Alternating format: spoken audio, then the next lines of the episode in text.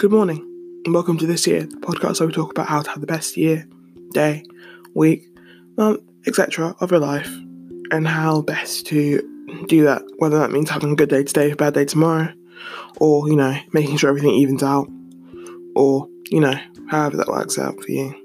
That's what we're talking about, so, yeah. Today I want to talk about taste gaps.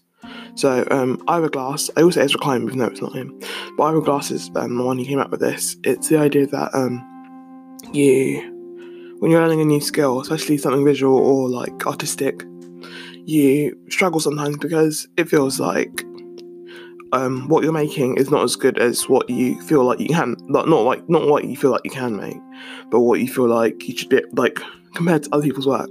What what is possible to be made. So, say you're writing and you feel like, oh, but I don't know. I'm trying to think of a good book. A good book. What do I think is a good book? I don't know um, struggling right now. Huh. Okay. Well, either way, you see like a, a, virtuistic piece of work, and you're like, "Wow, that's amazing," and my work won't work will never be as good as that, so I'm not going to try. And it's like being able to recognize that something is good shows you that you you have taste, but you are not good enough yourself yet to be able to produce it. If that makes sense. So that's taste gap. Like your taste is good because you can see that these pieces of work are really amazing, but you can't see that you're um, that you you can't you can't you can't yeah have confidence in yourself because you know that your work isn't as great as that yet.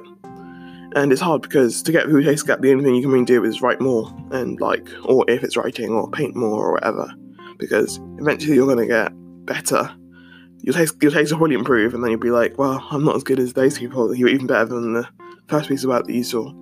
But it doesn't matter because eventually you're gonna get to the point where you are your taste is still improving, of course, but you will have moved the needle on your own skills. So eventually, maybe you'll become half as good as people when you started off as like 10% as good. So yeah, I don't know. You just have to focus on what you can change and what you can, move what the things you can improve. Really.